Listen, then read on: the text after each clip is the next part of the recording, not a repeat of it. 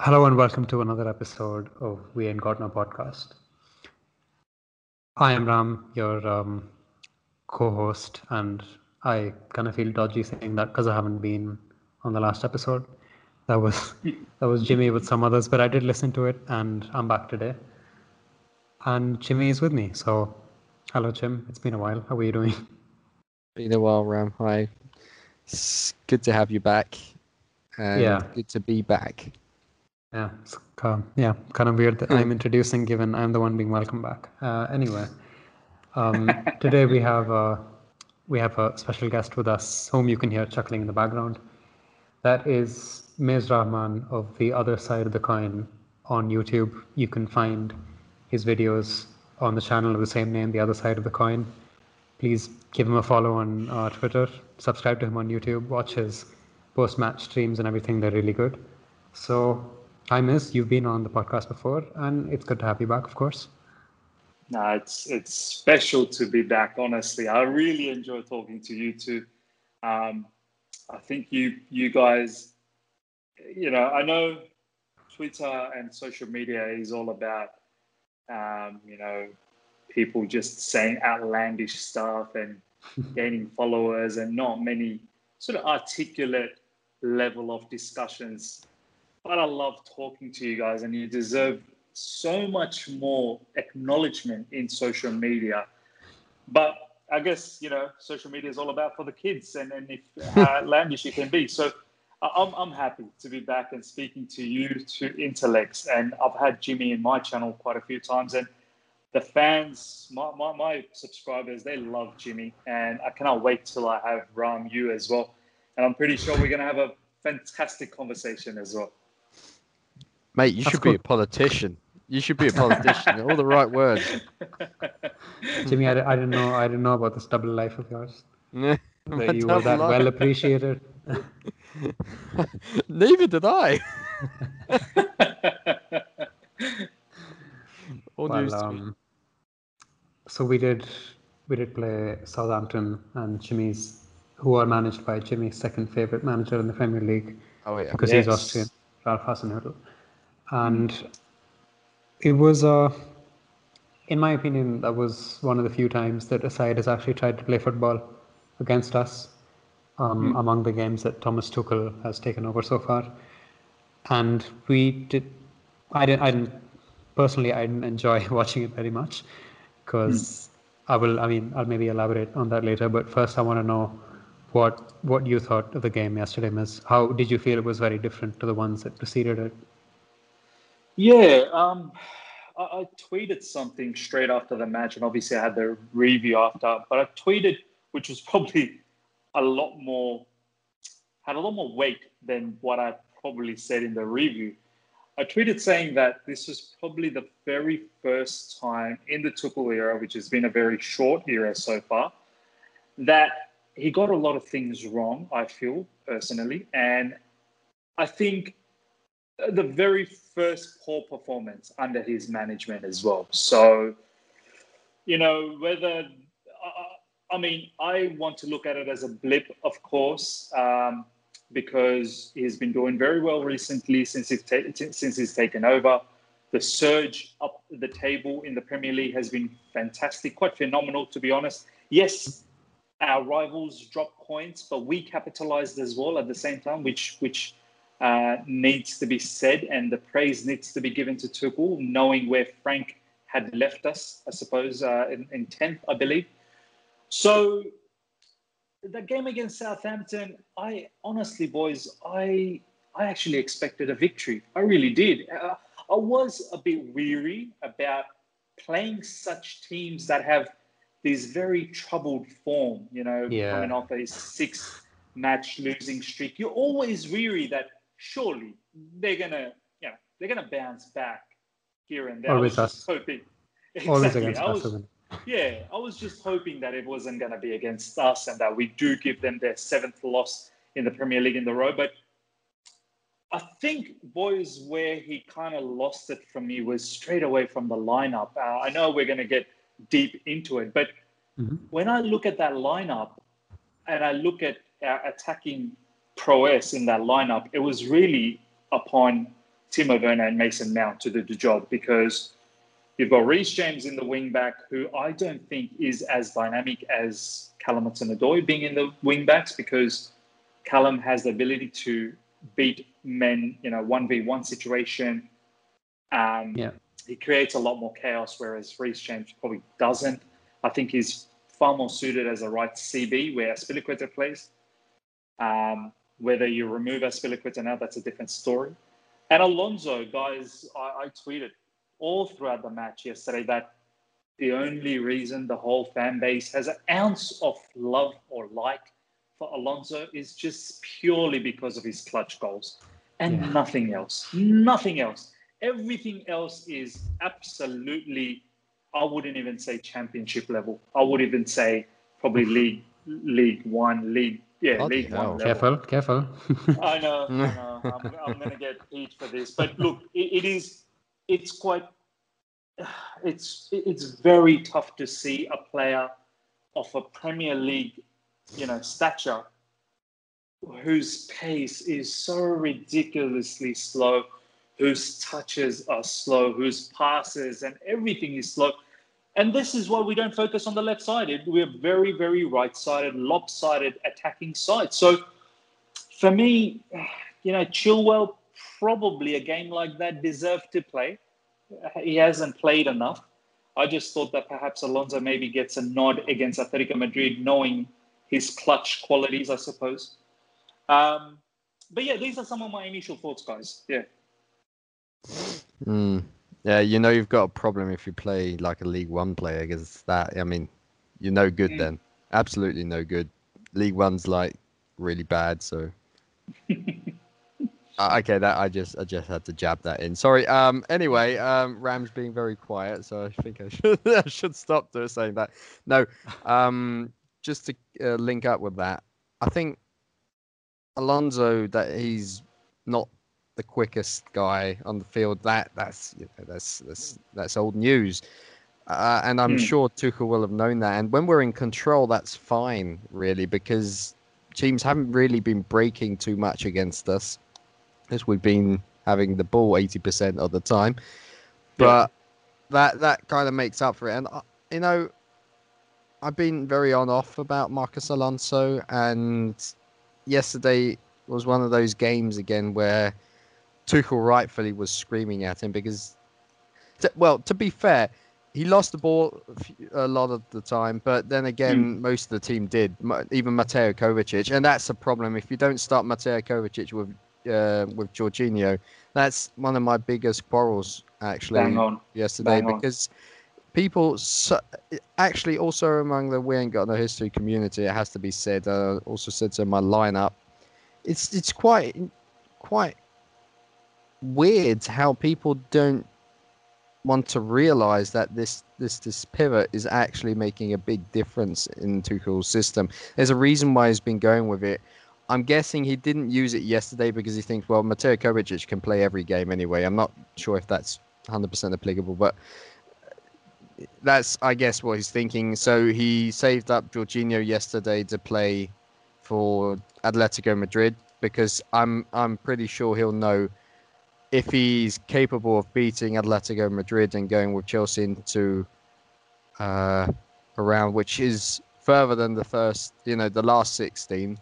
Uh, that Hmm. already be a success because we haven't been there for Ages. since tw 2014 against Atletico Madrid, if I'm not mistaken. Um, Yeah. In the semi-finals, so that that that's it. And um, as such, it would make a big difference, of course, for us. But then again, I don't know. I, I fully agree with you, Miz, that he made some mistakes yesterday, which we haven't been seeing, and that's normal. You know, he's just a human being, Yeah, even that some has been calling him the Messiah, basically. And it's it's it's it's, it's the, you know Thomas Tuchel isn't a perfect coach. He hasn't been. I, I said this much as you already mentioned on your streams. Uh, I've said it on Twitter, and I'll say it again here because Thomas Tuchel is still young. He's got a lot of well impulsiveness to deal with. Yesterday, Mm. for example, I mean, how that Sah- Callum Hudson-Odoi situation was handled.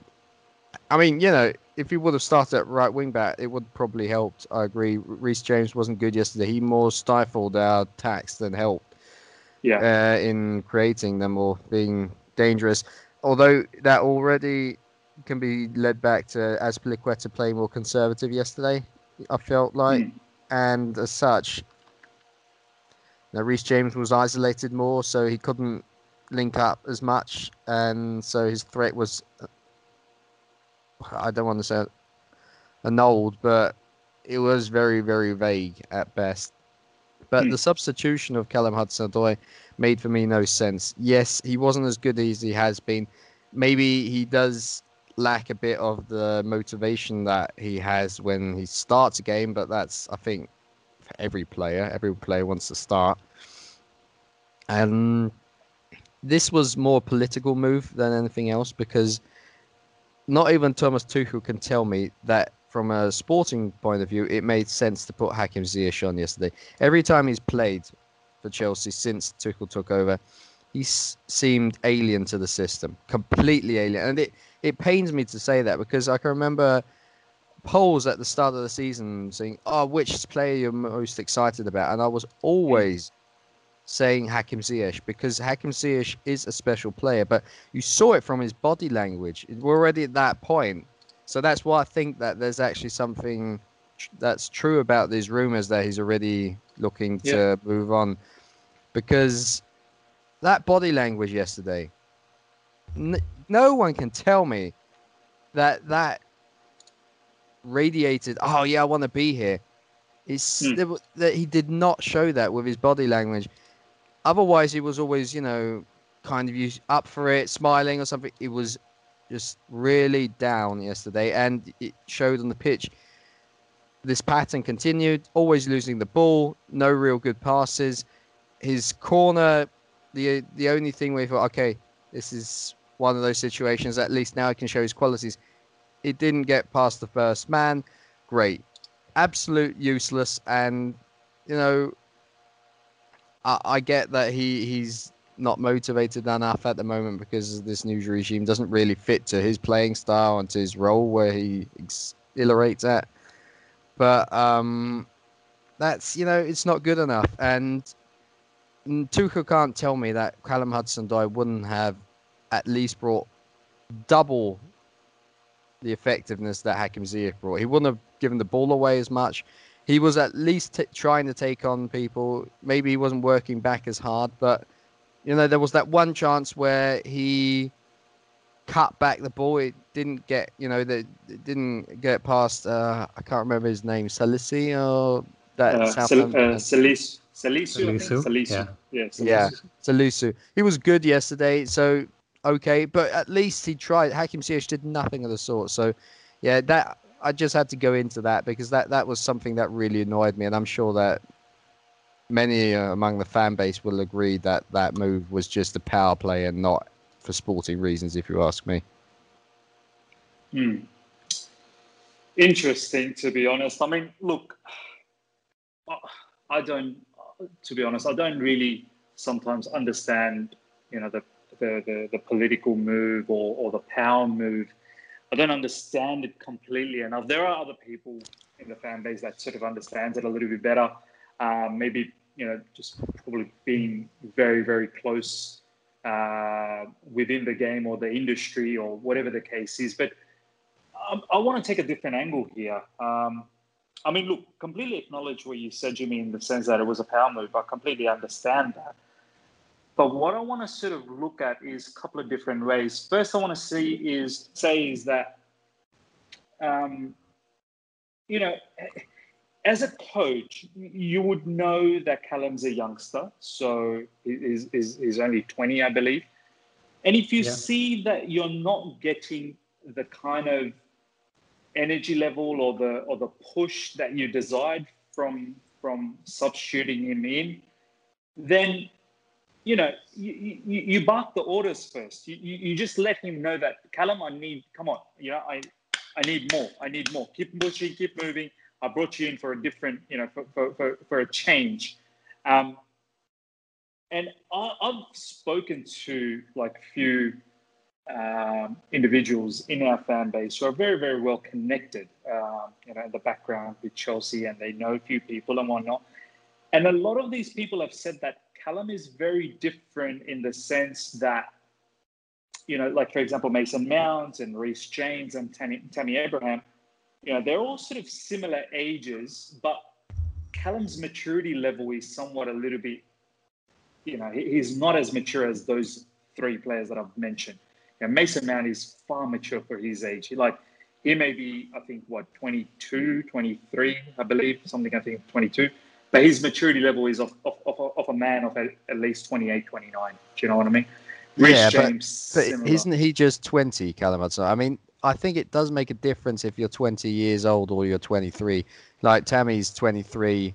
Um, Reece James, okay, he's only 21, but uh, you know, between Mason Mount and Hudson Odoi, there are two years, and I can remember when I was that age, a lot happens in two years, maturity-wise. You know, you mm, get mm. the right girl and so on, and you. Okay. Yeah. Sure, you you know you move out from home and all that. It's, it's all, all, those things come together. So I think it makes a big difference if you're 20 years old and Callum Hudson is the youngest of the bunch. Sorry for interrupting you there, Biz. Uh, I just, yeah, I just want to say that, that that makes a big difference. Those three years, for example, between Abraham and him. So Hundred percent. And, and and and you know what? You know what, Jimmy and Ram as well. What, what they've what, what I've heard from some of these individuals is that although Callum is twenty, he doesn't necessarily always act in that particular age no. manner. Do you know what I mean? Like he is yeah. actually a little bit more. He's someone who's still 17, 18 in his headspace. Do you know what? I mean? And this is no disrespect to Callum at all. We are all different. Uh, you know, I matured very late uh, as an individual as well. So, um, so I understand that. So the reason why I'm saying that is Tuchel would have seen this. Frank had definitely seen this, and that's why he used to always call Callum out in public and say all of those things about sort of comparing him with Sterling and wanting him to be more Sterling-esque uh, in his in his demeanor and his role. And I feel Tuchel would have known that, and he should have given this kid a, a, chance that, okay, you haven't been doing what I've been asking you to do as a substitute. I'm going to bark some orders and let's see if you respond. So, no, look, I don't know had, had, you know, Tuchel barked orders. Maybe he did. And Callum still didn't probably respond or, or just couldn't comprehend.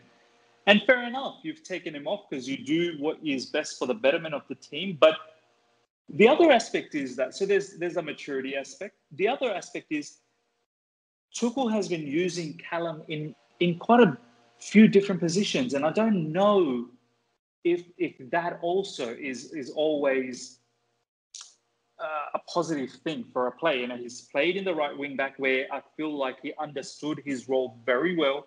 Uh, tactically, you know, I remember, you know, Jimmy, I was, I was, I think it was you, or maybe it was just before that, or someone else in my review, I was saying that I was so impressed by Callum Hudson-Odoi's, you know, after after the Wolves game, the first game under Thomas Tuchel, and how he played in the right wing back space. And post game, Callum gave such a nice interview, and you know, mm. he, he, the way he was talking about tactics in that right side was, you know, blew me blew me off completely. That you know, this lad understands this role just after one training session so well that you know, where he's going to go in, in, in, say, six months' time or a year's time under, under Thomas if, if they do get that opportunity.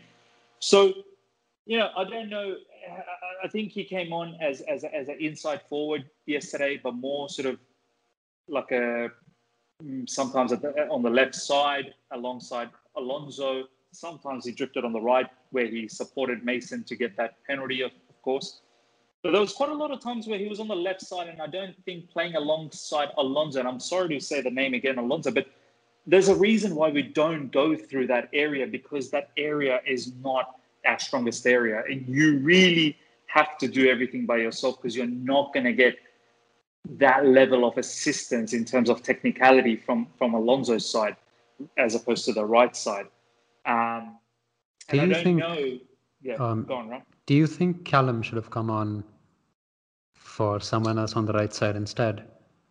hundred percent, Ram. I, I actually tweeted this um, probably on the fiftieth minute, or maybe yeah, ju- just before we equalised, um, or, or, even just before, or just on when Callum Hudson-Odoi actually came on. I said that why not? Because I, I, just had a feeling. I know I understand what um, Jimmy said about Ziyech, but I just had a feeling before the match that he was going to feature in some manner. So I, I, I, tweeted out that why not have, you know, shift Callum Hudson-Odoi to the right wing backs, uh, right wing back position because he he understands that role very well and he's able to take on his man and defeat the man one v one and then produce chaos on the right side, whether it be a cross, whether it be you know uh, anything else. Because even Azpilicueta finds himself playing better when Callum's playing as a wing back because Callum allows for that overlapping right centre back situation as well.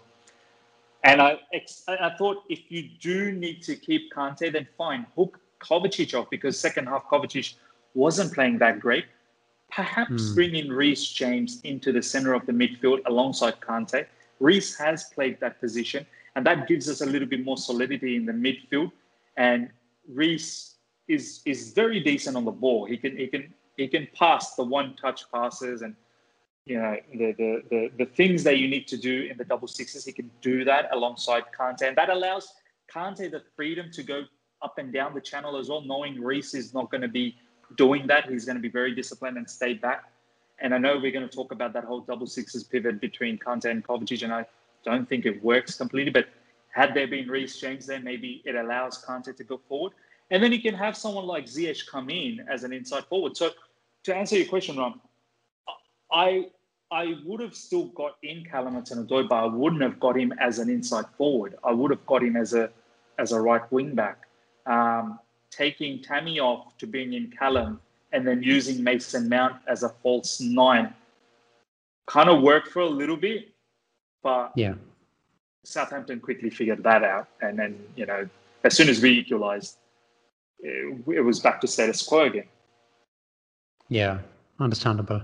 Um, I, I would I would definitely agree with you for the record, and just on something, I kind of want something else. I wanted your opinions on Timo Werner. So okay, so basically, first, mm. are we thinking of the system as two tens and a striker, or are we thinking of it as a ten and like split strikers? Because I I don't know. I thought Werner was pretty suspect yesterday. Again, mm. I think in the second half, we tried to stretch the defense a little more, started going a little more direct, and that maybe worked for us a little bit more in terms of penetration, but just something about Werner still doesn't seem to be clicking for me mm. because a, lot of the times he had possession on the left side and he just didn't know what to do with it. He didn't make the right decision.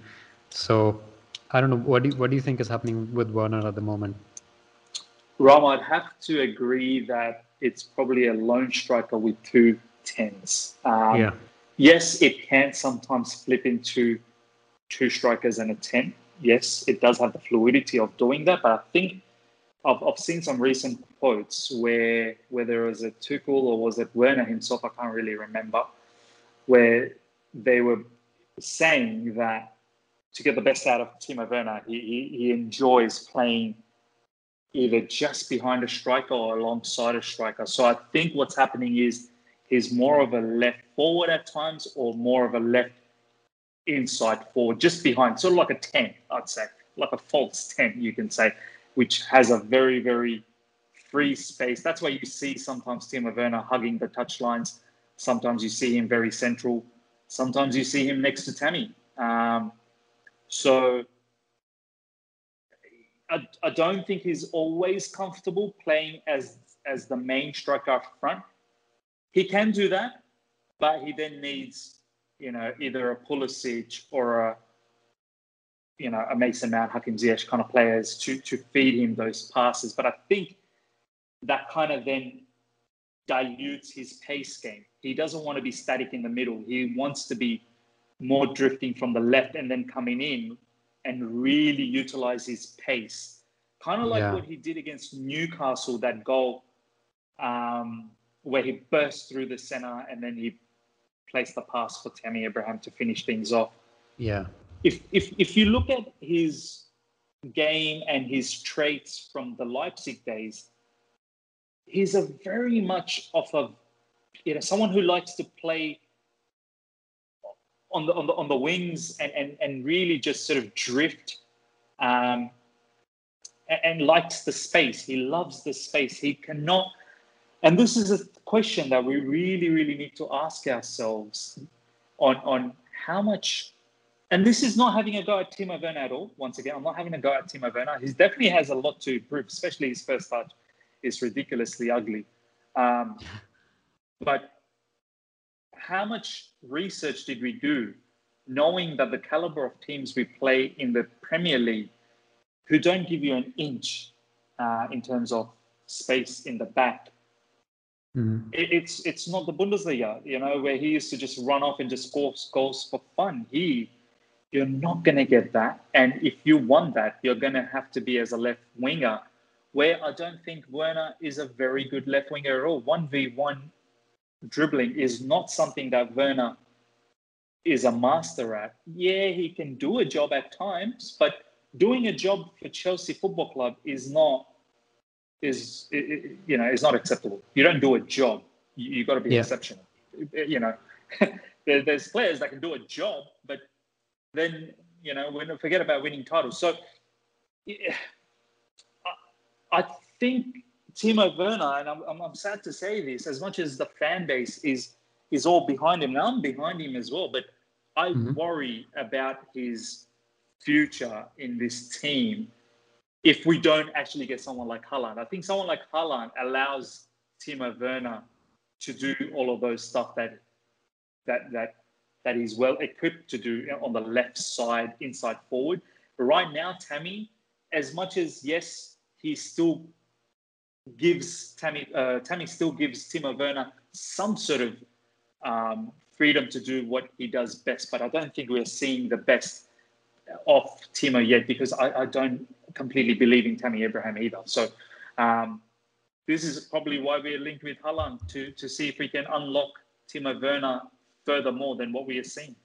My goodness. That, uh, yeah, I think I think the fact that we're thinking of buying Haaland to get the most out of Werner kind of alludes back to the point of how much do we actually think about how Werner fits into our side and we how it's going to work. I feel like Yeah, we didn't. I, Yeah, we didn't I- at all think about it. I'm kind of loath to accept that as reality, but I'm beginning to think that may be true. Also, given that we bought Havertz, who was in a similar-ish situation. But hmm. yeah, Jimmy, would you would you agree with that? I mean, I know I know you watched a decent amount of Werner before that. Do you think do you think that it is mostly just a case of teams not affording enough space in behind for him to make those runs, or are we simply not? I mean, I did see a lot of occasions where he was angling to make runs and then players ignored him. I mean, I've seen this happen Yeah. throughout, throughout this team, Yeah, really. yeah. So, um, yeah, Jimmy, maybe maybe you can give me your opinion on that, and then we can take a short break. Yeah, no, I mean the thing is, this isn't a surprise with Werner. And when we when we were buying him, I was saying as much and and the, the the threads.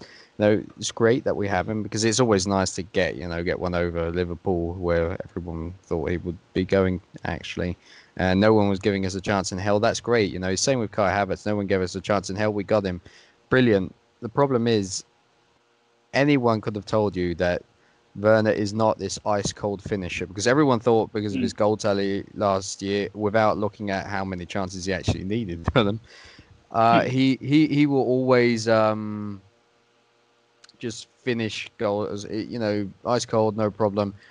Um, but uh, the thing is, he he that's not Werner, and every Leipzig fan was saying, you know, you can read in German forums, you just go back. They were saying, you know, we don't quite understand this because we Chelsea plays a one striker system. You know, it doesn't matter if it's Tuchel or Lampard, both play with a one striker system. Uh, Tuchel at least for now. So that's not Timo Werner's strength. It hasn't been. It wasn't Leipzig, so one adjusted, and then one either let him play with. Uh,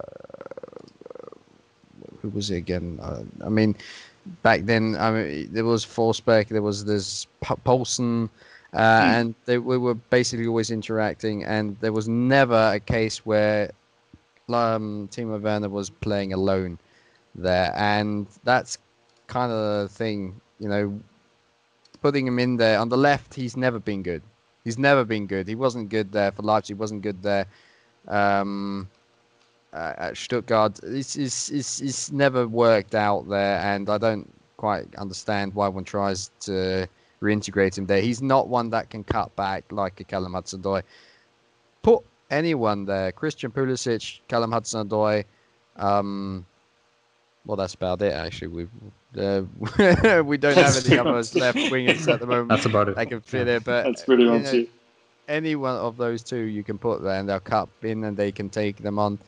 But Werner always does the same. I mean, it's been it was good against um, Newcastle, for example, where he did you know get an assist again, but that's some some ways wasted. Our service has been terrible this season, one way or another. Yeah.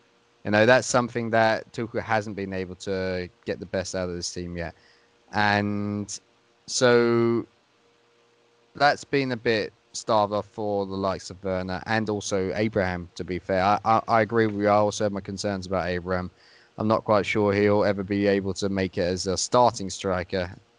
But um, but uh, the thing is, Timo Werner, if you don't have him play with a, a, another striker, play have him play off one, then he's wasted. And that anyone could have told you that who watches a decent amount of, of German Bundesliga. So what I don't quite understand is how our scouting department thought this would work.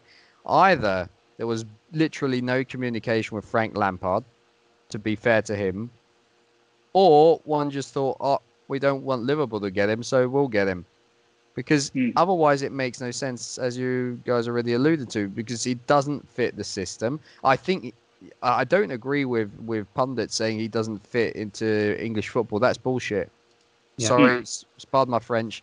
That I don't agree with that. He can be a great success. He showed as much at the start of the season I think you were done when he was well scoring Liverpool, to be several goals. You know, Yeah. and like that one goal, I think it was against Southampton. We took on I don't know four or five players and then Yeah. finished. We thought brilliant. You know, Yeah. he, he he- he's got it in his luck. It doesn't ha- he doesn't care if it's the Bundesliga or if it's England or in the national team. The national team is also good. This guy is a baller, you know, but you have to play to his strengths. If you don't, then in time, confidence sinks, and then you can forget it. And you know, to you have to give him credit that he at least he's still trying. I can remember with Fernando Torres, it was going all south. Then at one point he just gave up. You know, it just felt as if he gave up. I um, don't want to you know, open up old wounds with the whole Torres saga, but that that's kind of a trait that not every player has. Morata, he gave up, for example. You know, Yeah. Ziyech, it for me after yesterday, it feels like, oof, I don't know if this guy's still really got hope to be a success here. But Timo Werner, you never have that with him. The guy always gives his gives it his all, and that's fantastic. But you have to play the system to him, and he's the kind of guy that if you do that, then you- you'll profit from it immensely. Leipzig did. You could see that last year.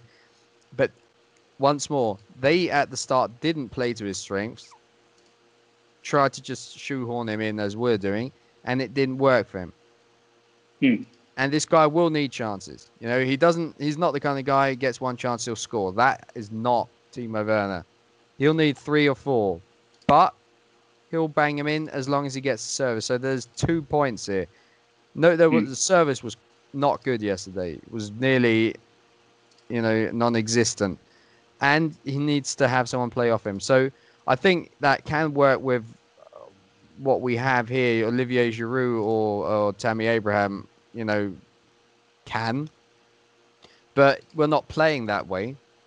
Yeah. We'd have to have a new system, which I get Thomas Tuchel wants to gradually probably move over into because this isn't the kind of system he did play uh, day in day out at um,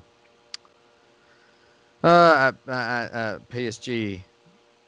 Um, so we'll ha- we'll have to wait and see. But I, I don't agree with that. You know, Werner doesn't fit into this league. He can fit in this league. We just have to make it happen, and that's Mm, on mm. Chelsea, not on Werner. You know, and also that we need the creativity to be coming on a consistent basis, as it was, you know, when Mata was here, or when Mm. Cesc Fabregas was here. You know, in his first few years. So we don't have that at the moment, and that's that's just coming back to haunt us. And, here's yeah. a here's a here's a twist for both of you guys, right? Here's a twist. Um, Mhm.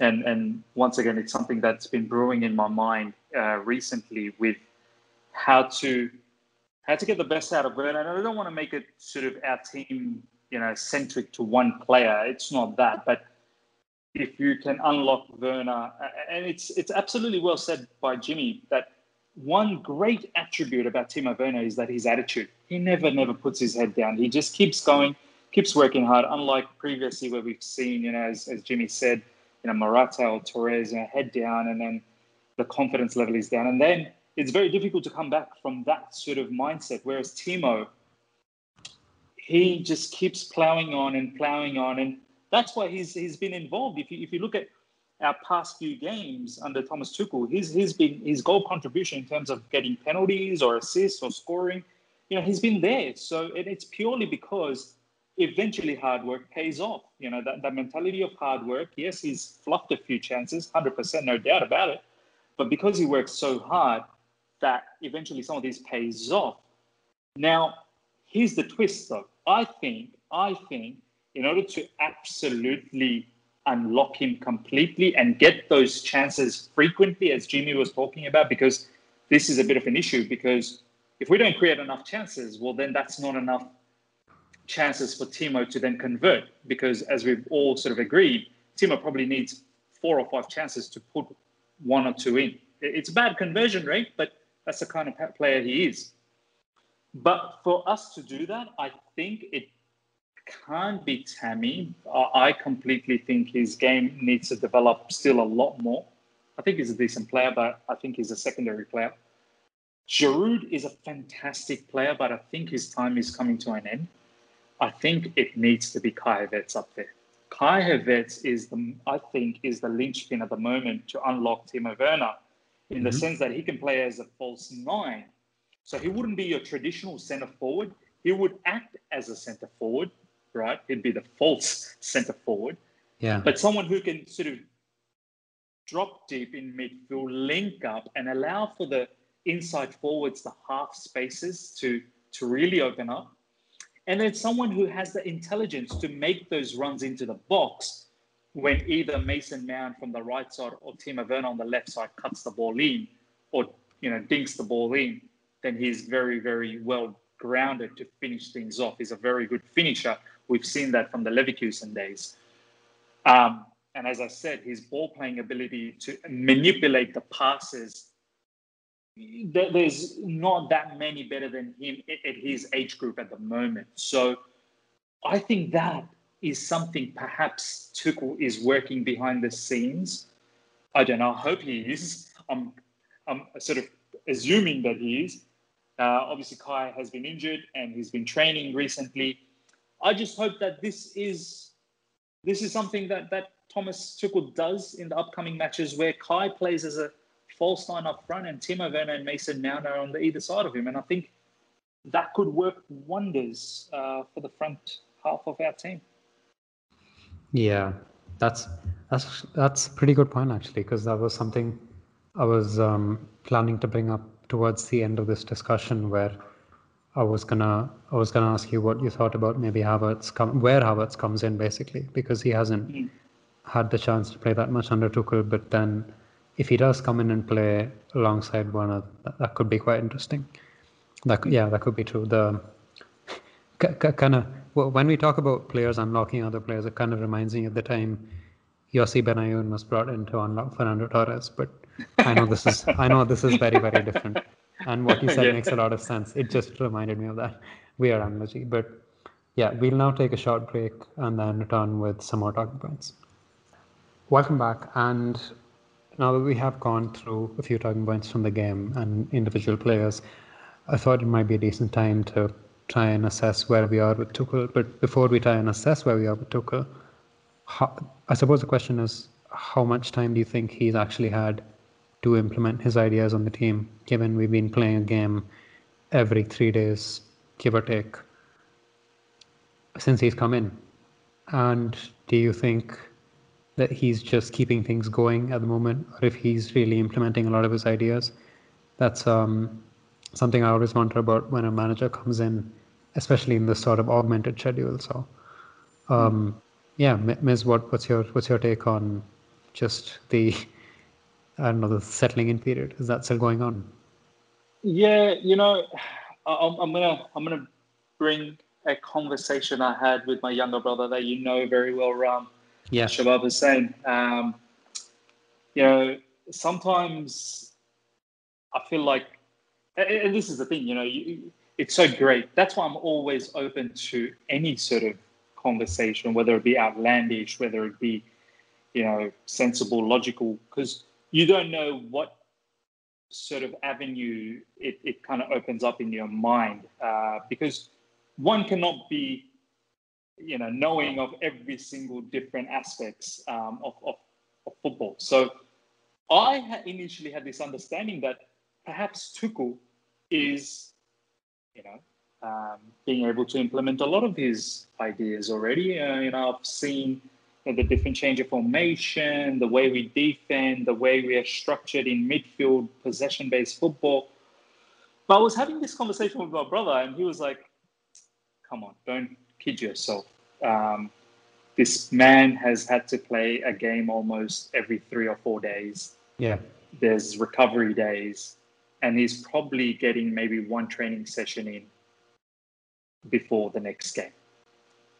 Yeah. And he was sort of saying to me that there is no way he has been able to implement even 25% of his philosophy yet.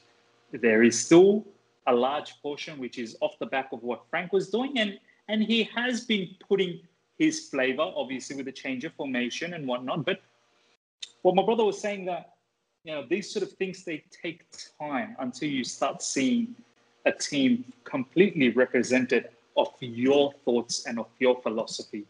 You know, really, yeah, we can compare, for example, let's say a team like Leicester, you know, under Brendan Rodgers.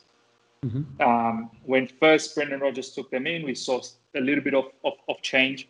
Last season, we saw a lot more of the change. And this season, we are now starting to see the true fruits of what Brendan Rodgers' football is all about and his philosophy and you know, uh, everyone would have seen some sort of, um, you know, interviews that Brendan has done this season, and, and it kind of resonates to the way Leicester plays. You completely understand what he's saying, and you see the way they play, and it kind of makes sense. Yeah. So, and that's Brendan after almost two seasons of full, full football with Leicester, where we are now starting to see yeah. their brand of football. So, to actually sit here and say that Thomas Tuchel has implemented completely all his philosophy in seven games. I think I think that's a bit ridiculous to even think.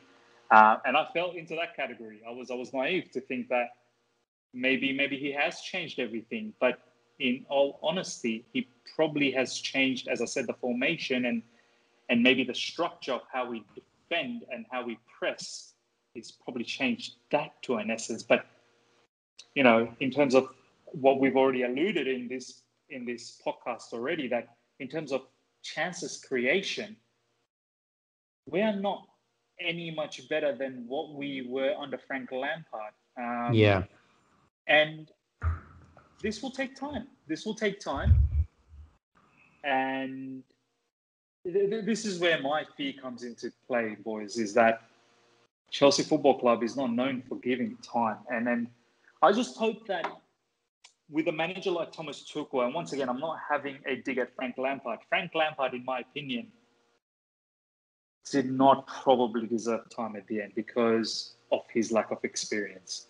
Mm-hmm. Um, the kind of decline that we were seeing from December to January is is unacceptable from a football club of the caliber mm-hmm. of Chelsea. You cannot have that much of a dip, and and to the point where a lot of the players stop believing. You can see a lot of the players stop believing. So Thomas Tuchel, however, I do not expect him to go through such a dip, a two month dip. There could be the odd game here and there where we don't click, but I do expect him to bounce back either a game or two games immediately after that to to yeah. to showcase what what what is happening. So I just hope that our board and our fan base realizes that let's give this experienced manager a chance because he's done very well in Bundesliga.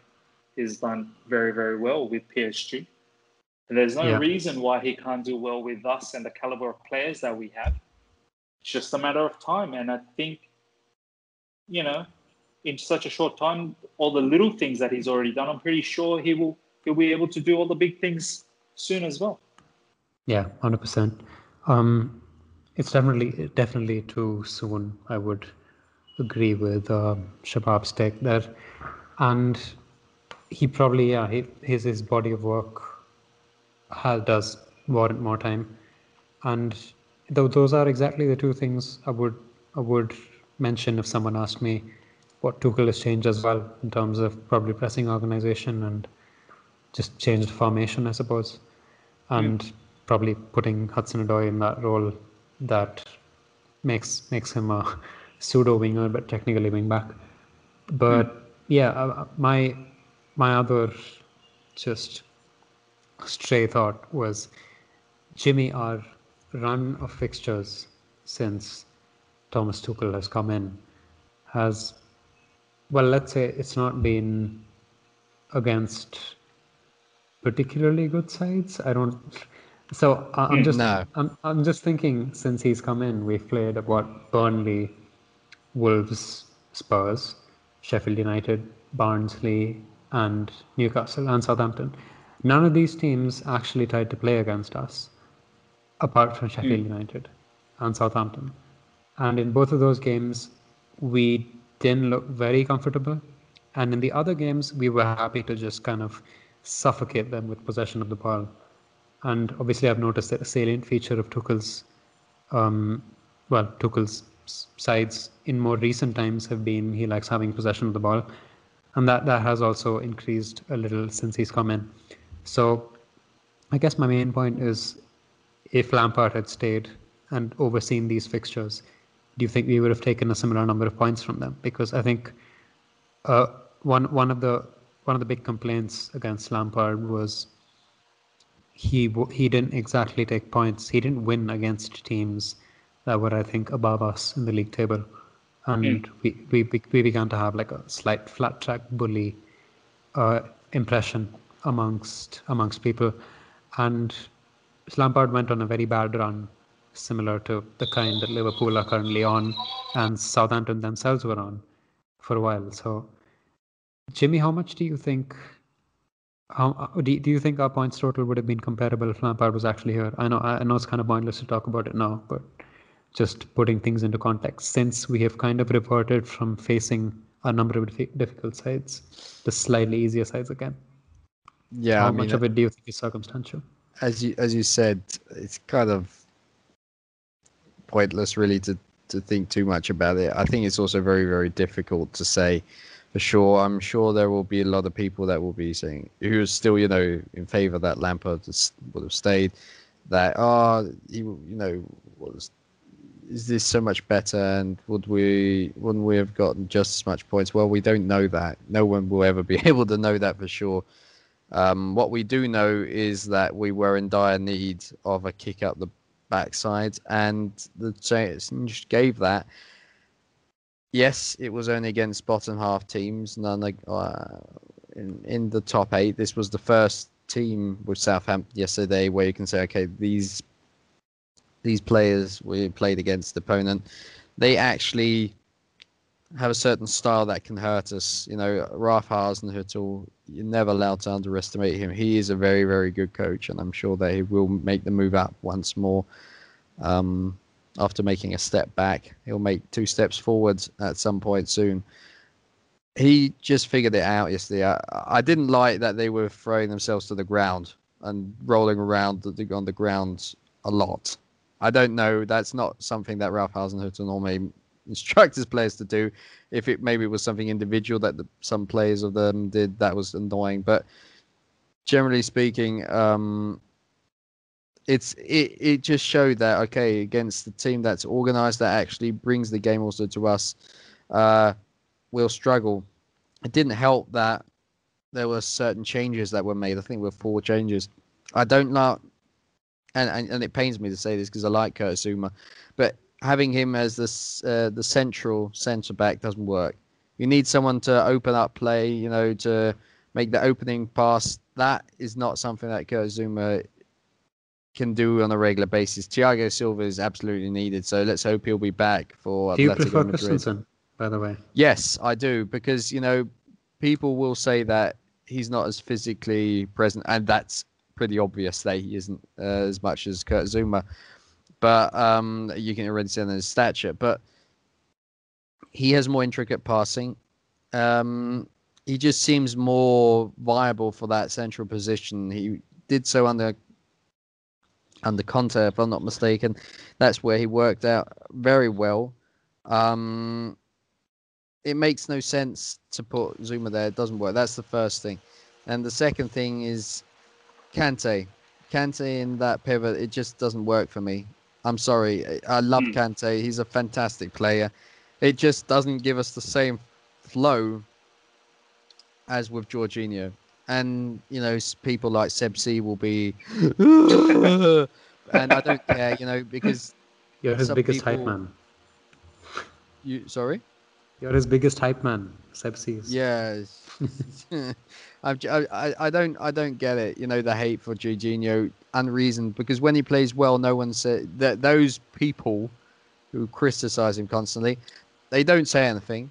You know, it's kind of a, a murmur that of reluctant acceptance. Well, he did contribute to winning us this game, but that's it. You know, no praise, nothing. And I'm sorry, but people have to start accepting that Jorginho and Kovacic is the way forward. And I don't know what that mm. spells for N'Golo Kante. And he hasn't been the Pele he once was. Yesterday, when it was ball retention, fine. But the thing is, what that pivot gives us is that we can actually pass through midfield and try and give a service up front. It just it's more fluent.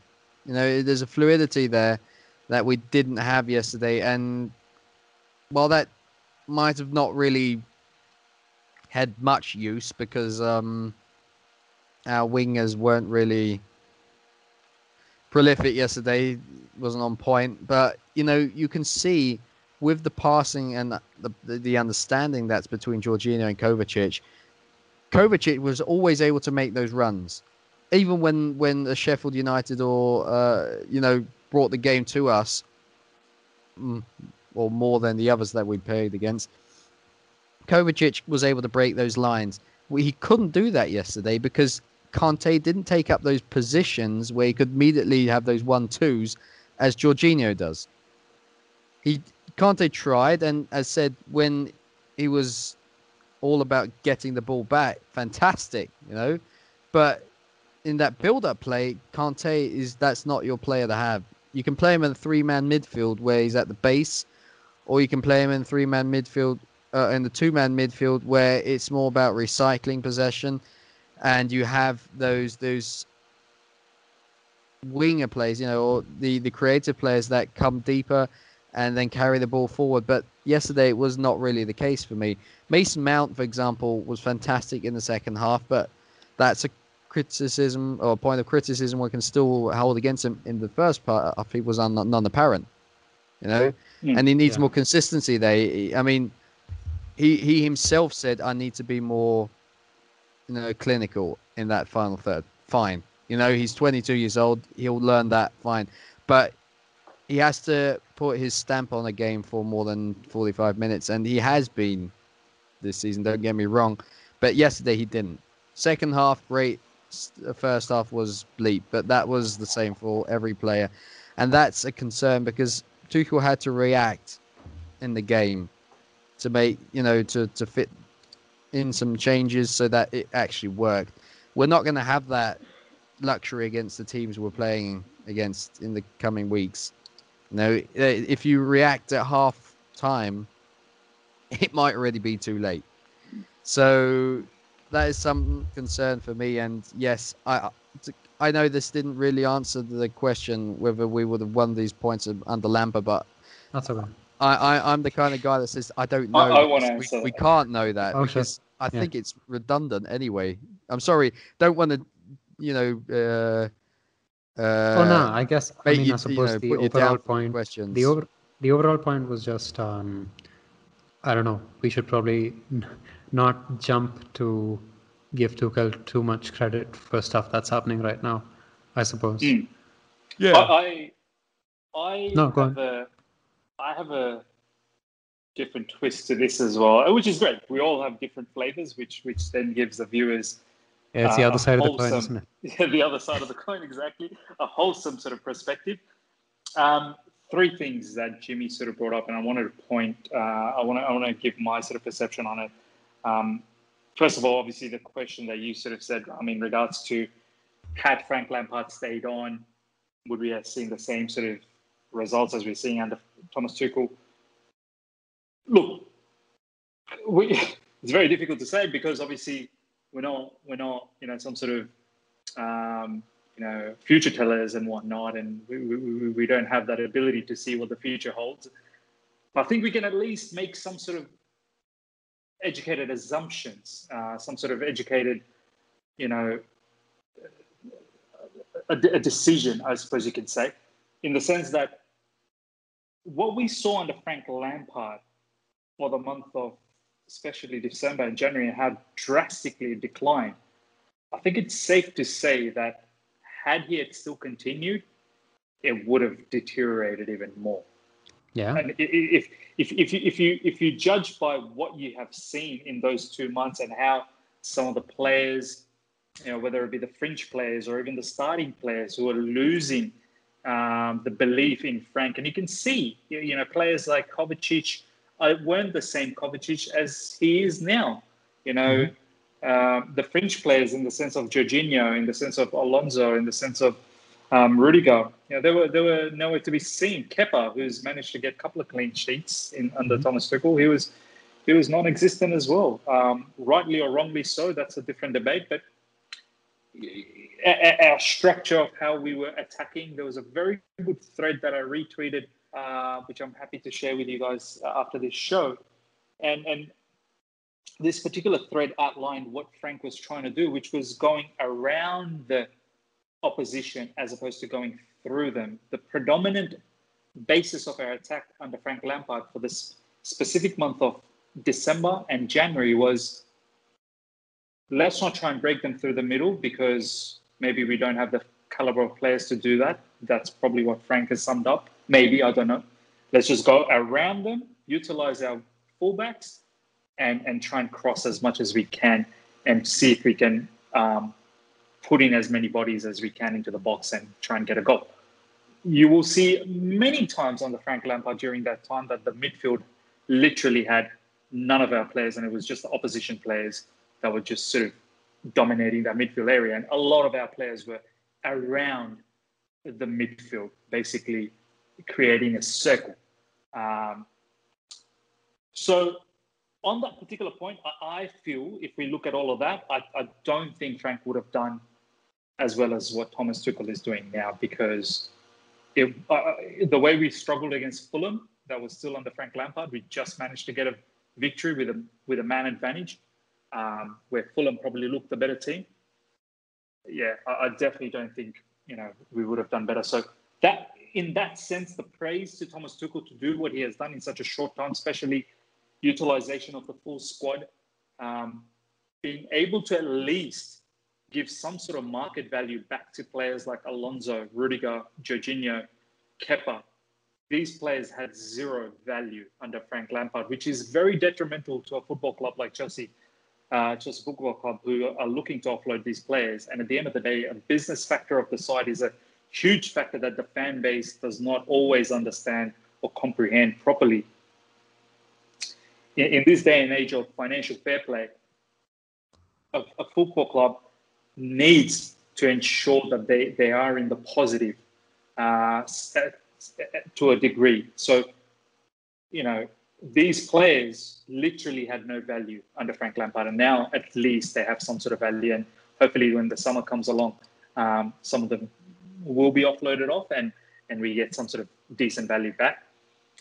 The the formational change, the three four three, or, or three two four one, whatever you want to call it, right? Um, you know, this was a smart move from Thomas Tuchel in the sense that he, he would have seen the characteristics of the players and he summed it up that there's no way that these players are good enough to play 4-3-3 of, of what Frank was trying to do with the lone DM of Kante and the attacking eights. We do not have those kind of caliber of players to lead that level of 4-3-3 what Frank was trying to trying to implement. Um, so Thomas Tuchel realized that straight away, and then he reverted back to what was more suited for the for the squad. Um, so yeah, that, on that particular topic, I, th- I, think Thomas Tuchel deserves some form of praise, uh, mm-hmm. uh, but I do understand what you mean, Ram, in the sense that yeah. probably probably not a lot. Let's not go overboard because of the yeah. caliber of teams that we've played, but at least some sort of praise because I don't think we would have even done this well under Frank Lampard, considering yeah. what has happened previously. Now, in yeah. regards to what Jimmy said in, in, just a couple of other points, Kurt Zouma, 100% agree. Kurt Zouma is not someone who can play in a back three, especially someone who plays in the middle of the back three, where you need almost like a playmaker centre back in the likes of David Luiz, in the likes of Thiago Silva. Um, that is a very, very specialized position. And we saw the mistake that we made against Southampton, where Zouma and Azpilicueta just switched off. A lot had to do with Zouma because he's the middle centre back. You, if you lose your concentration momentarily in that position, there will be a massive gap between the centre backs, and that's exactly what Minamino did. He just went through the middle and scored the goal. Had it been Thiago Silva, I highly doubt he falls asleep in that position. I highly doubt that he doesn't notice that Minamino is making that run in between the gap, um, and and he would have been there he would have been there with a, either either a last ditch tackle or maybe even side by side Minamino where that pass doesn't even get to him. It might have been an intercept. Um, so that's a little bit about the Zouma situation where I'm starting to think if we do continue with three at the back and all these rumors about new centre backs coming in, how much of his you know future is actually in this club, I'm starting to doubt that. And lastly, in regards to the Jorginho point, 100% once again, I agree with uh, Jimmy, in the sense that a lot of people still have this residual value of Frank Lampard's football, where they think Jorginho, you know, can't, can't play football. He gets bodied. He gets, you know, defeated. He gets outrun. But the way Frank was playing Jorginho was not how you play Jorginho. If you play Jorginho as a lone DM with two attacking eights and the kind of football that Frank Lampard was playing, never gonna Jorginho, work. it's never ever going to work. It's never ever going to work. Do you know what I mean? So you look at what what Tuchel's doing now with Kovacic and Jorginho, the way they hold the position and the way they link up with the centre backs, and how much more of the ball that we control. And the way both Jorginho and Kovacic they counter press as soon as we lose the ball. That's exactly how you utilize Jorginho. And I've always said this, and, and Jimmy alluded to this, that Kovacic and Kante don't work, and Kante in a possession-based system, I believe, doesn't work. I think Kante is a very much a counter-attacking team player. And once again, this is no disrespect to Kante. Kante is a World Cup champion, a multiple Premier League champion, but he's done it in the Premier League due to being a counter-attacking player under under Antonio Conte and and uh, Claudio Ranieri with Danny Drinkwater and Matic and Fabregas, we, we, we were very much a predominantly a counter-attacking team, and he thrives off that. When it becomes a possession base, he's not very much comfortable in, in making those one-touch passes and looking up and making the key passes. That's why Jorginho and Kovacic works, and and Kovacic alongside Kante, and I've said this in my review that Kovacic's true form gets exemplified or gets exhibited when he plays alongside Jorginho. Jorginho allows Kovacic to be Kovacic. When Kovacic plays alongside Kante, it's a little bit reserved Kovacic. And I'm not one bit surprised that he had his first poor game under Thomas Tuchel yesterday because that pivot doesn't work. You know, it, it might have worked for Kante to an extent. He played decently, but it compromised Kovacic's game in the second half, as we saw. So that's a little bit about all of that. Yeah, that's no. I, I appreciate the fact that you that that's actually they're all very interesting points. To be fair, and I, I do see what you mean in terms of. I guess when Antonio Conte came in, one of the things that he said was that he was a tailor and that he would suit his side to the kind of players that he had. So mm. I suppose what Tuchel is doing with Jorginho and with the general shape and style of play is probably more suited to the players that we have at the moment. Plus, it does add value to guys like Jorginho and Alonso has mm. come come back from the dark again. So yeah, I, I, I do appreciate um, the other side of the coin being showcased here. You can PayPal me later for all the promotion. yes, uh, and yeah, we'll we'll take another short break before we come back to quickly discuss Chelsea's next fixture. Welcome back, and obviously, given we just touched upon the fixtures that Chelsea have had, it's perhaps quite noteworthy that our next five or six opponents are quite difficult to play. So that's Atletico Madrid once, Man United, Liverpool, Everton, okay, Liverpool is contentious at this point, but it's still Liverpool, Everton, Leeds United, and then Atletico Madrid again. So that's six not so easy fixtures back to back. And the next one is Atletico Madrid away in Madrid.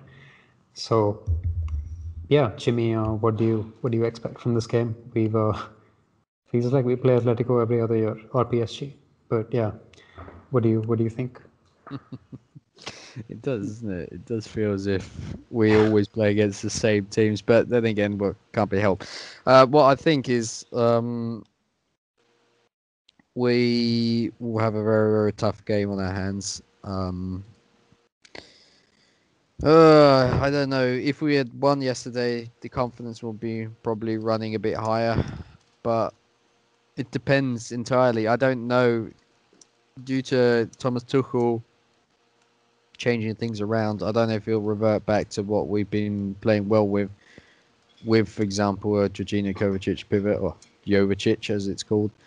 Um, then, then again, you know, our front three have to start firing and be more creative, take up the responsibility.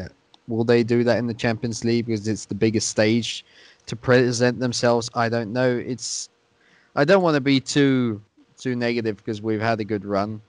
I completely understand that it's not it wasn't against the top teams, we as we said already, but uh, I don't know. It's difficult. We haven't done well in the Champions League in recent years when it came to the knockout stages. So I'm going to be.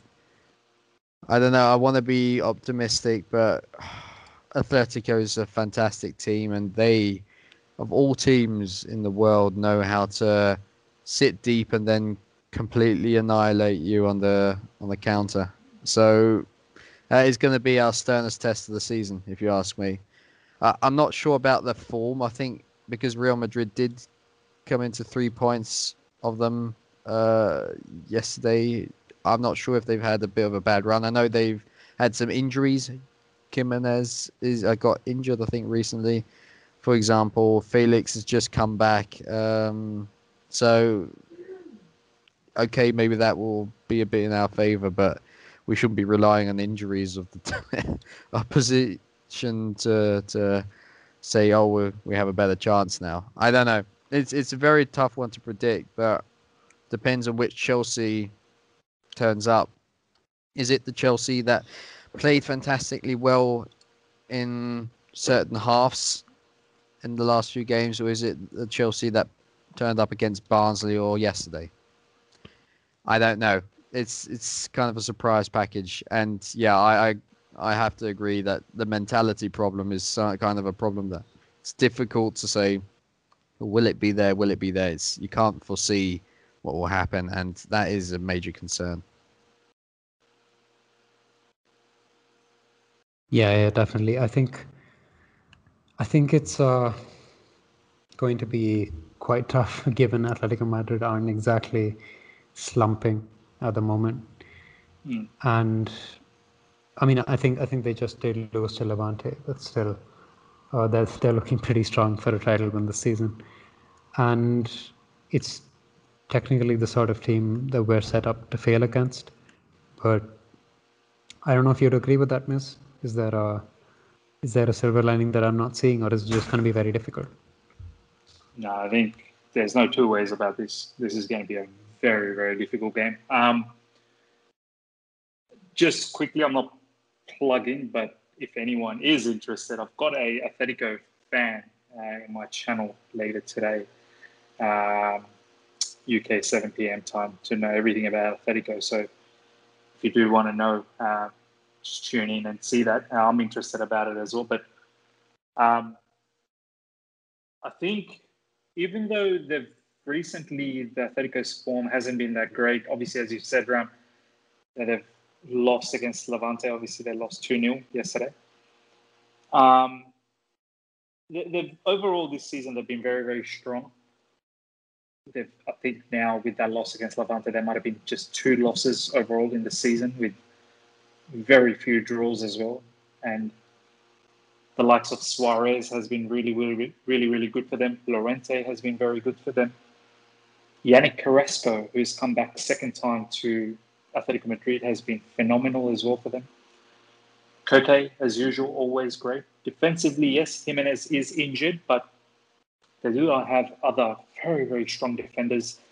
One thing about Diego Simeone is he knows how to defend. Um, let's not just take the recent form and make it seem like that's how it, it has always been. No, not at all.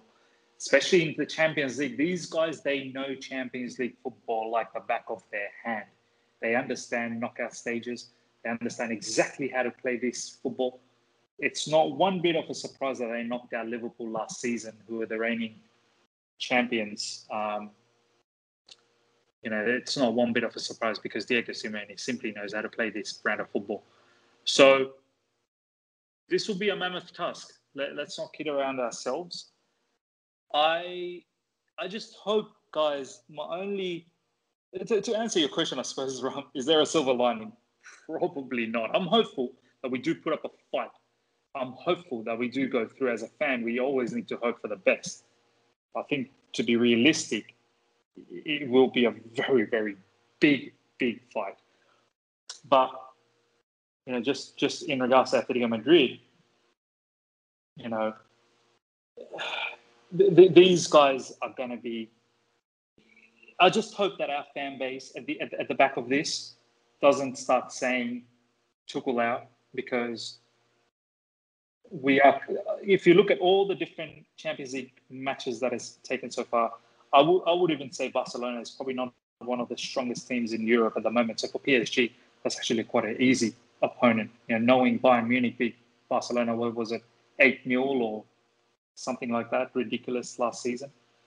Um, prior to that, I think Liverpool did that comeback against them, and then obviously prior to that there was Roma that did the comeback. So I don't think Barcelona tie is that big. Dortmund and Sevilla probably wasn't that big as well. Um, Porto, Juventus, probably not that huge of a tie, although there's a bit of an upset that's brewing over there. So for me, Atletico Madrid and Chelsea is the biggest tie in this whole second round. I feel like this is the biggest one of them all. Um, and if we don't come away with with with a positive result, I just hope the fan base doesn't take this as, uh, you know, what good is Thomas Tuchel? Know, you know, we, he, he is another manager who doesn't know how to beat the top teams again. I just hope that we put up a fight uh, that we play solidly against a very good opposition. And if we come up, come come away with a victory, that's fantastic, and I'm hoping that we do. But if we don't, we just need to still stay patient. There's a lot of things that are still up for grabs in this season, uh, specifically in the Premier League and also that FA Cup as well.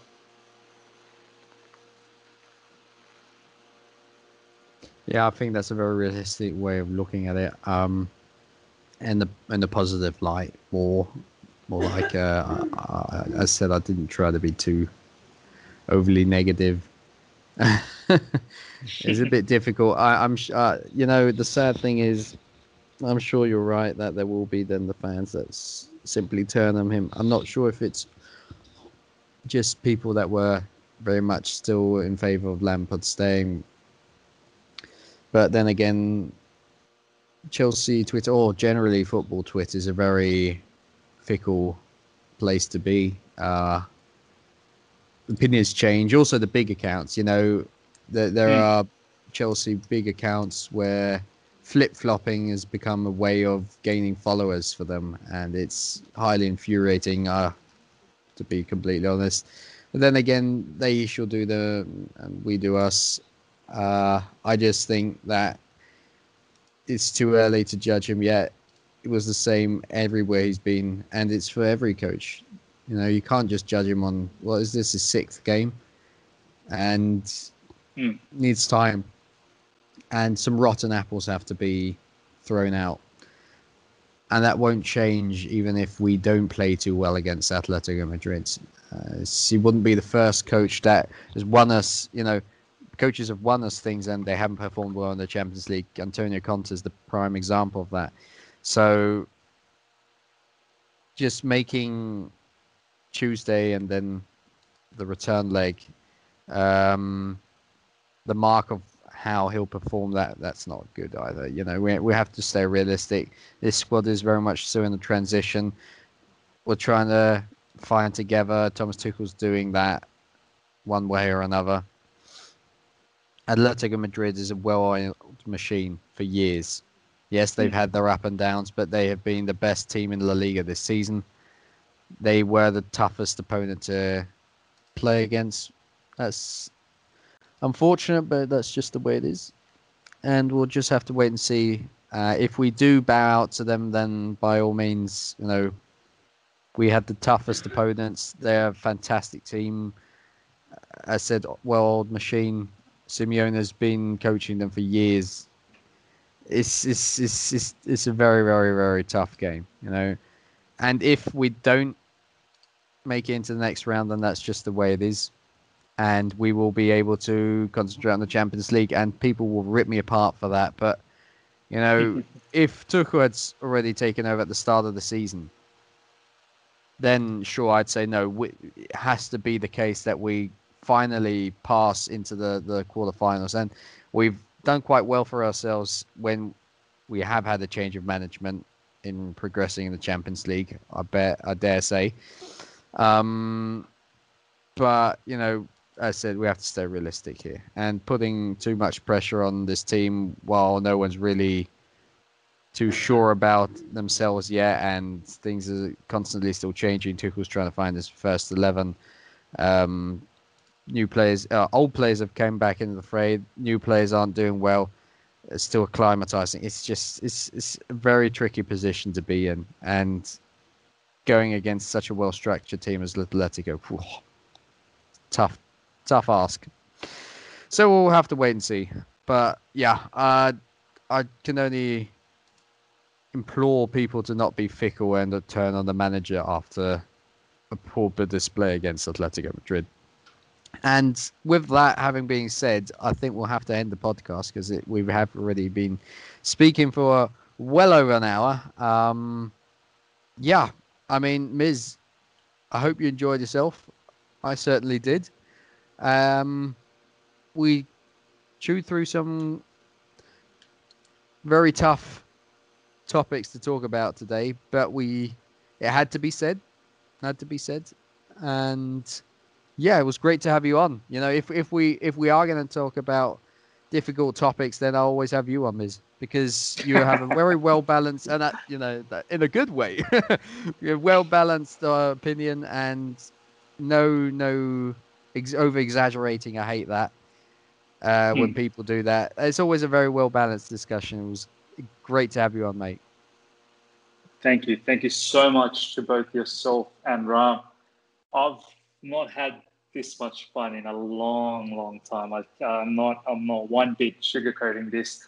I do have my channel where I have a lot of fun, but this conversation today has been at a different level. Um, and this is what you get, I suppose, when you sit down with two really smart individuals, and then uh, you know you can actually, as you said, you know, no exaggerations, all balanced sort of takes, and all sort of listening to each other, understanding everything, taking it all in, um, and then coming up with a with a sensible response, I suppose, of, of, of matter. So, yeah, I cannot wait to come back again. I hope that you guys do invite me back, and to all the listeners, I hope you've enjoyed uh, my side of the uh, opinions uh, as much as you enjoy of Ram and and, um, and Jimmy. Uh, I'm sure throughout this time they've been doing a fantastic job for you guys.